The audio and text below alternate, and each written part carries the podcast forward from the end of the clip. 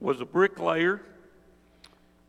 He was uh, finishing up a job and he had an accident. And he turned in his claim to the insurance company, and the insurance company had some questions about the claim. This is a letter he wrote Dear Sir, I'm writing in response to your request for additional information for my insurance claim. The block in number three of the accident form, I wrote the reason for the accident was trying to do the job alone. You said in your letter that I should explain that statement more fully. I trust the following details will be sufficient. I'm a bricklayer by trade. On the date of the accident, I was working alone on the roof of a six story building. When I completed my work, I discovered that I had about 500 pounds of bricks left over. Rather than carrying the bricks down by hand, I decided to lower them in a barrel by using a pulley which was attached to the side of the building on the sixth floor level. Securing the rope at the ground level, I went up to the roof, swung the barrel out, and loaded the bricks on it. Then I went back down to the ground, untied the rope, holding it tightly to ensure a slow descent of the 500 pounds of bricks. You will note in block number 22 on the claim form that my weight is 150 pounds. Due to my surprise at being jerked off the ground suddenly, I lost my presence of mind and forgot to let go of the rope. Needless to say, I proceeded up the side of the building at a very rapid rate of speed. In the vicinity of the third floor, I met the barrel coming down. This emphasizes my, this explains my fractured skull and collarbone. Slowed only slightly, I continued my rapid ascent, not stopping until my fingers of my right hand were jammed two knuckles deep into the pulley. By this time, I had regained my presence of mind and was able to hold tightly to the rope in spite of my pain. At approximately the same time, however, the barrel of bricks hit the ground and the bottom fell out of the barrel, devoid of the weight of the bricks. The barrel now only weighed approximately 50 pounds. I refer again to the information in block number 22 regarding my weight you might imagine I began a rapid descent down the side of the building in the vicinity of the third floor. I met the barrel once again coming up. This accounts for my two fractured ankles and lacerations of my legs and lower body. The second encounter with the barrel slowed me down enough to lessen my injuries when I fell to the pile of bricks. And fortunately, only three vertebrae were cracked. I'm sorry to report, however, that as I lay there on the bricks in pain, unable to stand, and watching the empty barrel six stories above, I once again lost my presence of mind and let go of the rope. The empty barrel weighed more than the rope, and it came down upon me and broke both of my legs. I hope I have furnished information sufficient to explain why trying to do the job alone was the cause of the accident. You know, we've all done it. We've tried to do things by ourselves. We, we've tried to go it alone, but we were not created to be creatures that went through this life all alone. In fact, the Bible has some things to say about that. In, the, of course, the book of Genesis, chapter 2, God said it is not good for man to be alone. And most of us could probably recite the passage in Ecclesiastes chapter, chapter, Ecclesiastes chapter 4. Two are better than one because they have a good return for their labor. If, if either man falls down, then the other can help him up. But pity anyone who falls and has no one to help them. Also, if two lie down together, they will keep warm. But how can one keep warm alone? That one may be overpowered, two can defend themselves. A cord of three strands is not easily broken.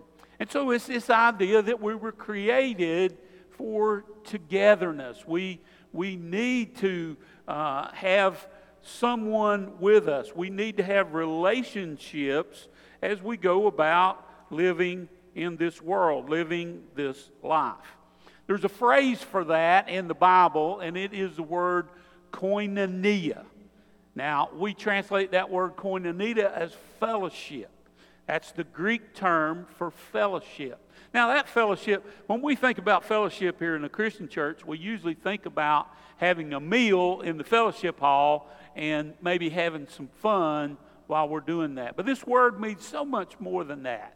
It means being together, it means contributing to one another. It's this idea of community and being together, it's sharing our lives with other people. And that's part of what God calls us to as a disciple. Now, we started this series called Disciple last week, and, and we talked last week about what Jesus said uh, if anyone would come after me, he would take up his cross, uh, deny himself, take up his cross, and follow me. If you didn't get to see that, you can go back and watch it on our website. But Jesus has called us to be in fellowship first with him, but with other disciples that he makes along the way. God wants us in this community. Now, what does that disciple look like? You know, we, we have as our purpose statement for our church connecting people to Christ to make devoted disciples. So, if that's our goal, is to help people be devoted disciples, what, what would a disciple look like? And I'm not talking about how they dress, their outward appearance, so to speak, but I'm talking about how do they behave? How do they live? And we have these five words that we've come up with that we think that disciples will do worship, grow, serve, give, live. You'll see those on a lot of our literature, probably in the, the new newsletter that comes out. Somewhere in there are those words worship, grow, serve, give, live. And how we do that? We worship together, we, we grow spiritually, we serve humbly, we give cheerfully, we live faithfully. All those are concepts that are taught in the New Testament about the Lord's disciples. And that's going to sort of be the outline for the next few weeks as we go through this series, Disciple. So today we're going to focus on that idea of worship together. Now, I raise the question why is it important for disciples to worship together? We'll take on this first idea today. And the short answer is because that's what followers of Christ do. That's what he called us to do is to gather as his church and to worship. You know, the Bible says the church is the body of Christ. But you know, as you can imagine, even going back to the first century, there were people that said, Well, I believe in Jesus, but I don't really need to, I don't really need to gather with the with the whole church. I don't need the whole church to be a follower of Christ. But the truth is, if you're not gathering with the church, then you're not really following Jesus because that's what he called us to do. He called us to be part of his body, the church. Now, you could think Jesus is real all you want, but if you're really not following him, do you really believe in him? In Acts chapter 20, verse 27, the Apostle Paul was speaking to some of the elders of the church at Ephesus, and he talked about following the whole will of God. You know, a lot of people want to read the Bible and just pick out the verses they like, but God has called us to follow His whole will and not just parts of it. So today I'd like for you to go to Hebrews chapter 10. Uh, in your Bibles, we're going to look at verses 19 through 25. Of course, the book of Hebrews was written to the early church. Uh, most of those people that it was written to were of Hebrew descent who had become Christians. Remember, Christianity grew out of Judaism. They were formerly practicing Jews. They had a good idea of, of the Old Testament, and they needed a little more information because they were starting to drift back into the old ways of Judaism, uh, probably written to those Jews in and around Jerusalem in the Holy Land in that first century.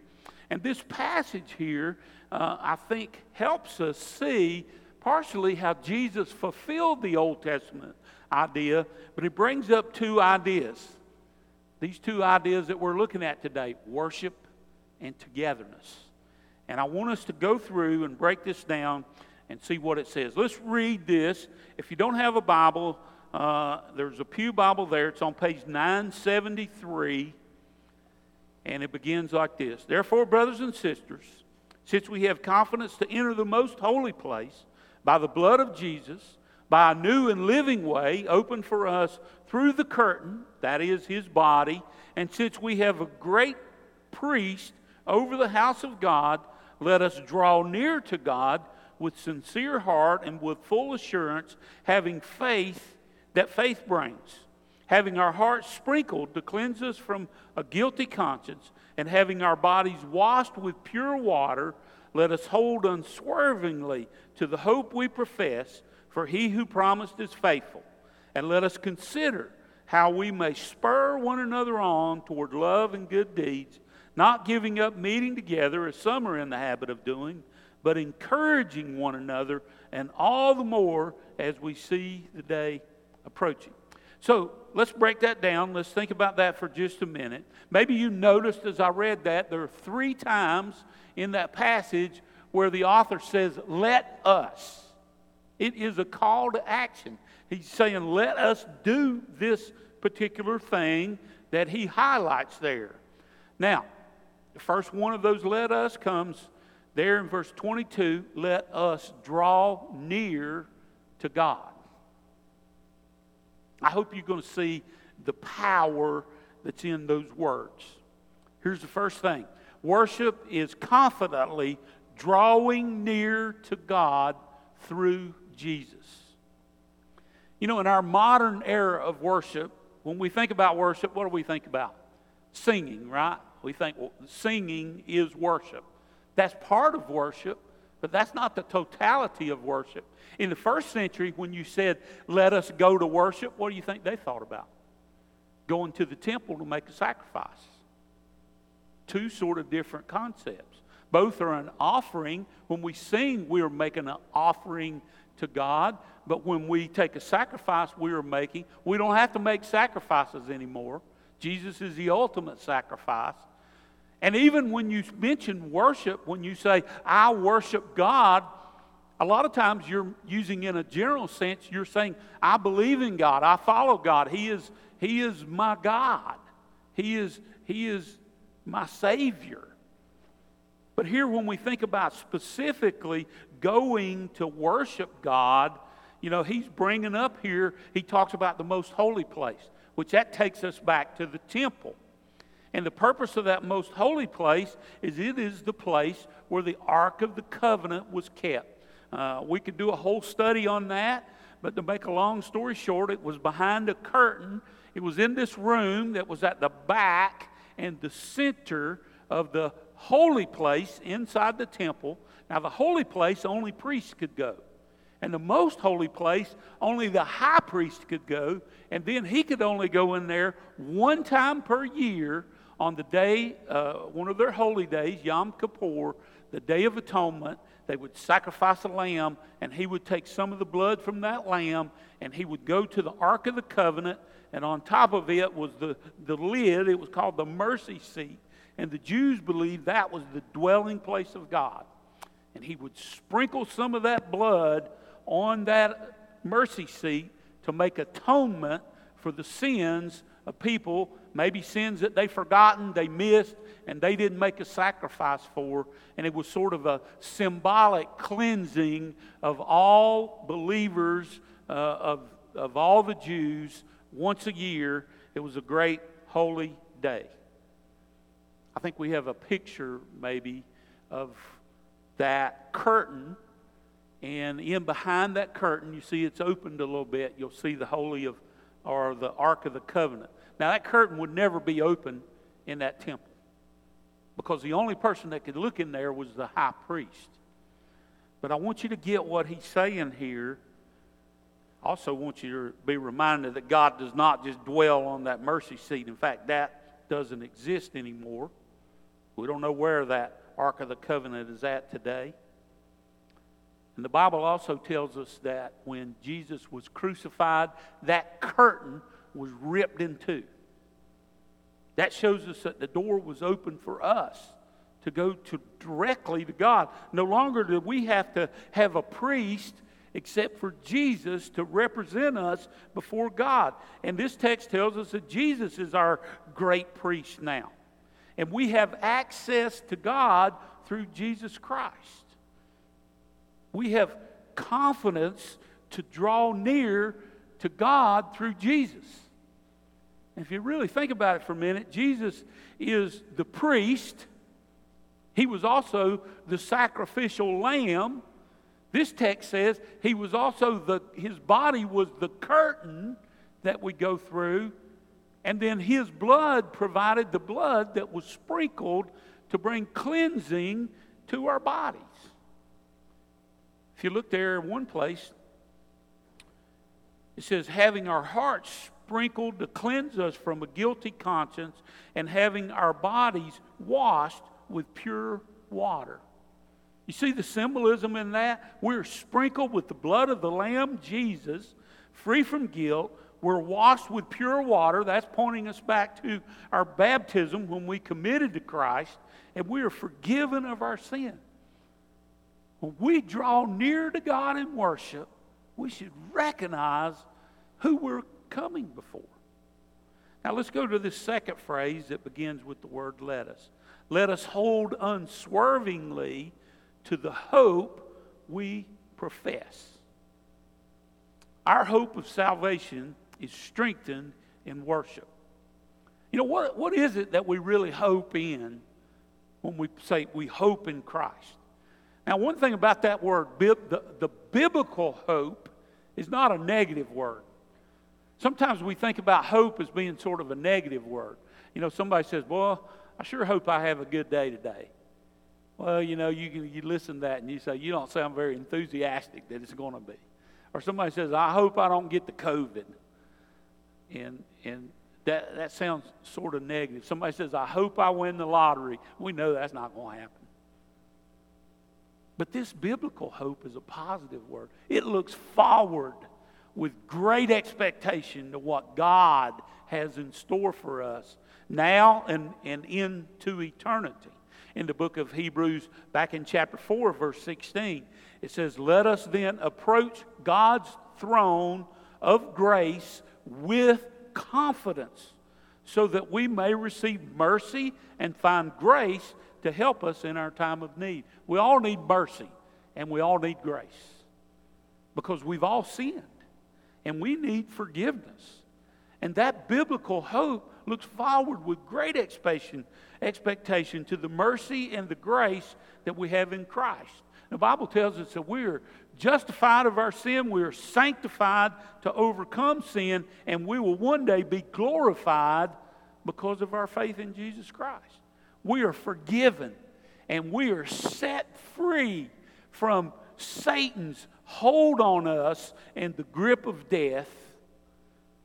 And you know, when we come to worship, we ought to, we ought to recognize and think about what Jesus Christ has done for us in that sense. You know, I love these songs that we sang today. They were not chosen by accident. Chris knew the theme and he, he chose. Think about that first song we sang. All hail the power of Jesus' name. Let angels prostrate fall. You know, when we're worshiping here, there are angels in heaven that are just bowing down before God. Crown him Lord of all. Not just Lord of some things, Lord of all. And it goes on to say, Hail him who saves you by his grace. Without the grace of God, we have no hope of ever entering into heaven. Crown him Lord of all. A second song, Oh, worship the King, all glorious above. Oh, gratefully sing of his wonderful love. Despite the fact that we are rebellious, we've sinned against God, he still loves us. He's doing everything in his power to, to draw us back to him. Our shield and defender, the ancient of days, pavilion and splendor, and girded with praise. Oh, tell of his might. Oh, sing of his grace. You know, he, without that grace, we're doomed. We should worship, we should sing to the top of our lungs when we think about what God has done for us. All hope is found in those songs, but more importantly, is found in Jesus. And when we worship Him, that hope should be strengthened through our worship. Then look at verse 24. And let us consider how we may spur one another on. You see, worshiping together provides opportunity to spur others on. We've looked at what it means to worship, but let's think about also this idea of worshiping together. That's a key word here. You know, I, I hear people say this all the time. Well, preacher, I'd love to come to your church, you know, but Sunday's the only day I got off, and and I, you know, I can worship God on the lake, or I can worship God while I'm hiking in the mountains, or I can sit in my pajamas at home and get my coffee, and, and I, can, I can think about God and worship Him while I'm sitting here. Yes, you can. And I hope you sometimes do those things. But you know, that's not all Jesus called you to do. Jesus calls us to be part of His body, to be part of His church. Look at what it says here spur one another to love. Now let's just think about that. The love he's talking about is a verb, it's an action word. It's not a feeling you get, it's something you do. That you actually show love to people. Hard to do that when you're on the lake or in the mountains. It goes on to say, spur them on to good deeds, servanthood. Who you going to serve? And it talks about one another. That's talking about the people of the church. So he wants us to, to spur others on to love, to spur other on to good deeds, to encourage one another, it talks about. You can't do that from afar. Now, I know that there are some people that are shut in, and I, I tell you what, most of the shut ins that I know that are part of our church, They'd give all they had to be able to be here on Sunday morning to worship together because they know how valuable it is.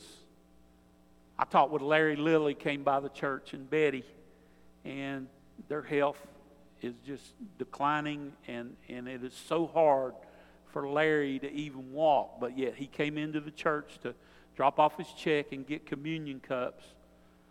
Um, and they were just almost in tears because they miss being here for the fellowship so much on Sunday morning. There are times when people are going to be sick and they can't come, maybe out of town, maybe they have to work on Sunday sometimes. That's why we broadcast. And that's great. But Christ wants us to be in the, the, the fellowship together when we can. You know, there's another reason why we need the fellowship, why we need to be together. Matt, come up here for a minute.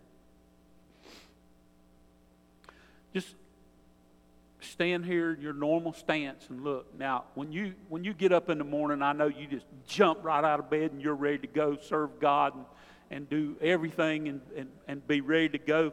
No sin in your life because you are a youth minister, right? All right. But does Satan ever tap you on the shoulder and start pulling you a little bit? Does Satan ever pull you and say, Matt, you don't need to do all that holy stuff. You need to come with me. You need to sin a little bit. You need to let your hair down and have a little fun. And, and so he's pulling you and he's trying to drag you away. You reckon anybody would ever help pull you back the other way? Hoping So. You know?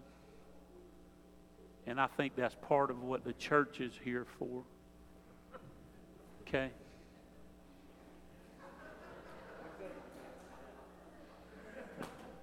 By the way, I'm not Satan. I was only playing a part.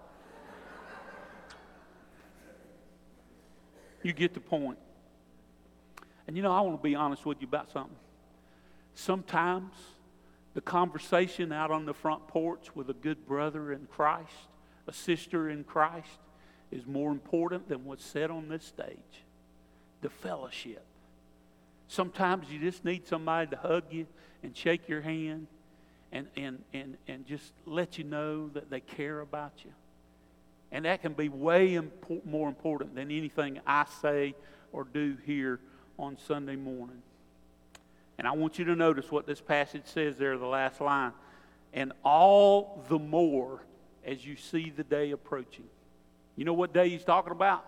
The end times, the day Jesus returns. He's not saying we should, you know, we've heard it all. Why go to church? Because Christ calls you.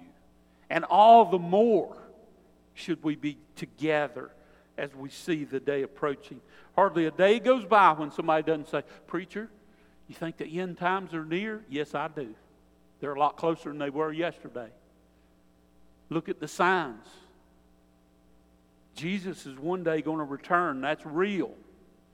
And here's our connection God calls us to worship together, not for His benefit, though He gets something out of it, but for our, but for ours. You know, we gather on Sunday going all the way back to what the apostles did. That's, that was the pattern that they set. They met on the first day of the week. And listen in the book of Acts to, to what happened in that early church. Acts chapter 2, verse 42 they devoted themselves to the apostles' teaching and to the fellowship, to the teaching and to the fellowship, and to the breaking of bread and to prayers. Everyone was filled with awe, and many wonders and signs performed by the apostles. All the believers were together and had everything in common. They sold property and possessions to give to anyone who had need. And every day they continued to meet together in the temple courts. They broke bread in their homes and ate together with glad and sincere hearts, praising God, worshiping, and enjoying all the favor of all the people. And the Lord added to their number daily those who were being saved. You know, if you, if you read through this passage carefully, you know what you're going to see they were doing? They were worshiping, they were growing, they were serving, they were giving, and they were living faithfully to their God. They were being disciples of Jesus Christ. I like what John Wesley once said. I want the whole church, the whole Christ for my Savior. I want the whole Bible for my book. I want the whole church for my fellowship. I want the whole world for my mission field. You know, if we want to be a disciple of Jesus Christ, then let's begin with worship together. And we'll look at those other ideas in the weeks to come. Let's pray. God, we do thank you for your word, Lord. You didn't call us into this blindly. You have, you have given us your word to lead us and, and guide us and to, so to speak, be an instruction manual for becoming your disciples. And Lord, it's a lifelong journey that we go through. And I pray for this church, Lord, that we will draw many people to Christ and, and help make many devoted disciples. Not for our glory, Lord, for your glory. And so that this world can be changed and many people can come to know your saving grace. And so one day we'll be in heaven surrounded by such a great cloud of faithful witnesses together. We lift this all up to you. In the strong, mighty name of Jesus, we pray. Amen.